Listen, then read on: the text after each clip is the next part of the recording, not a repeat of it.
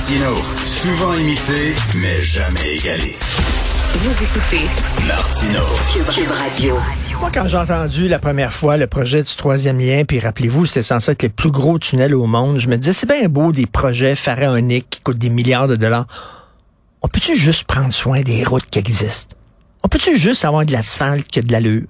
Sais, pas avoir des nids de poules qui ressemblent à des nids de dinosaures. Peux-tu juste prendre soin des routes qui existent? Regardez un exemple. Euh, à, Saint-Roch de la Chigan, il y a une portion de l'autoroute 25 euh, qui s'est effondrée, puis là, ça crée un trafic monstre dans cette petite ville de Lanaudière. Euh, un petit chemin, ça prenait 3-4 minutes pour le traverser. Maintenant, ça prend une heure. C'est le foutu bordel. Pourquoi?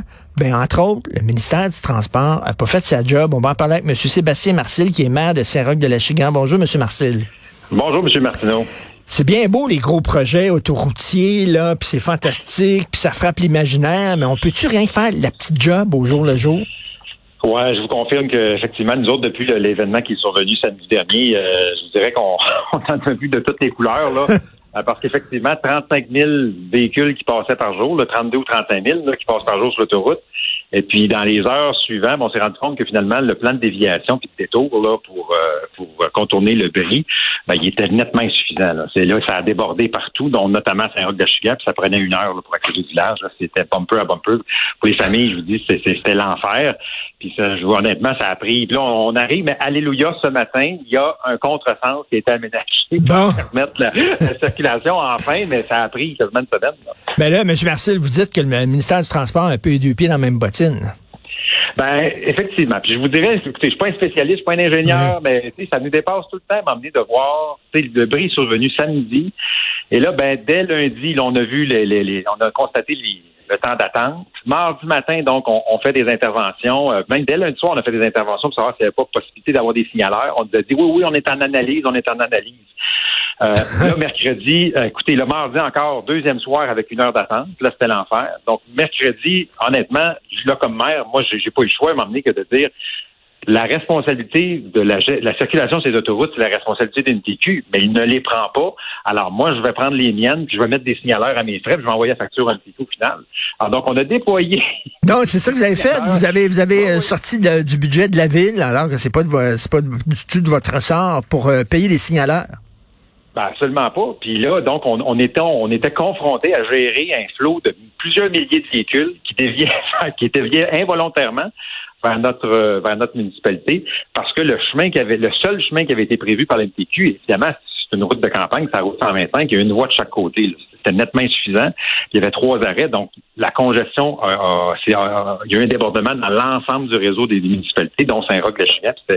Donc, on a embauché des signaleurs, on a, pris nos responsabilités, puis, puis voilà. OK.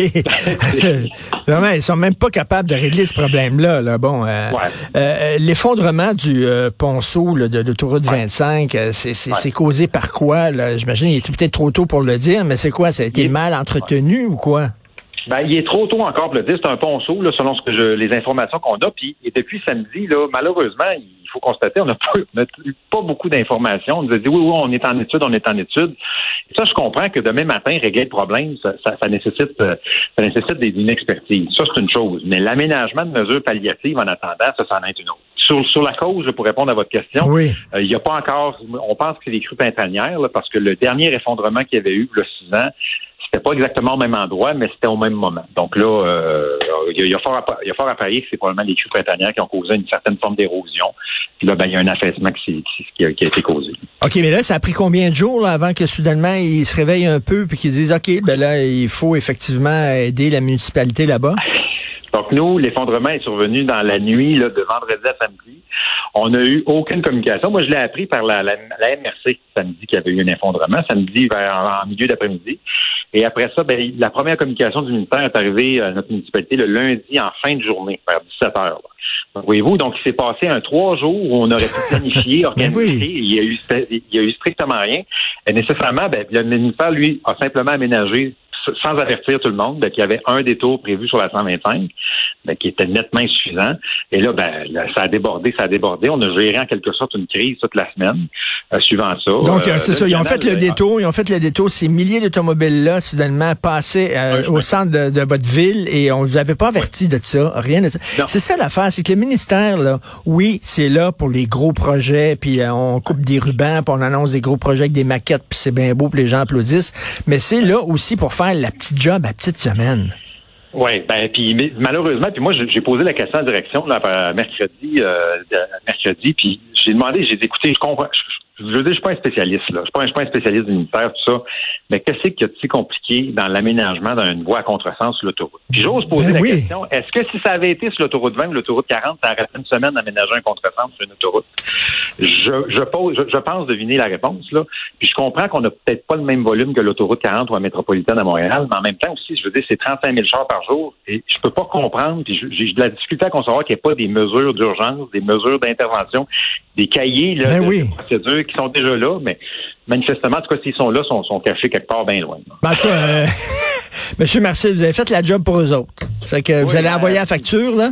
Oui, oui, oui, oui, je vous confirme. Puis de toute façon, la bonne nouvelle, c'est qu'à partir de mercredi, euh, même je- jeudi, donc hier en après-midi, on a eu la confirmation que MTQ acceptait de prendre des factures, donc ça, c'est une bonne chose. Euh, là, ce matin, le contresens a été aménagé, mais tout ça pour ça, Ben oui. honnêtement, c'est de se dire, on peut améliorer les, les- les communications, les, les procédures. Puis surtout, il y a une affaire aussi qu'il faut savoir, M. Martineau, l'Anaudière, là, on est une des seules régions au Québec qui n'a pas de direction régionale. On est mélangé, nous, avec la- l'Aventie de l'Anaudière, comme si on était une sous-région.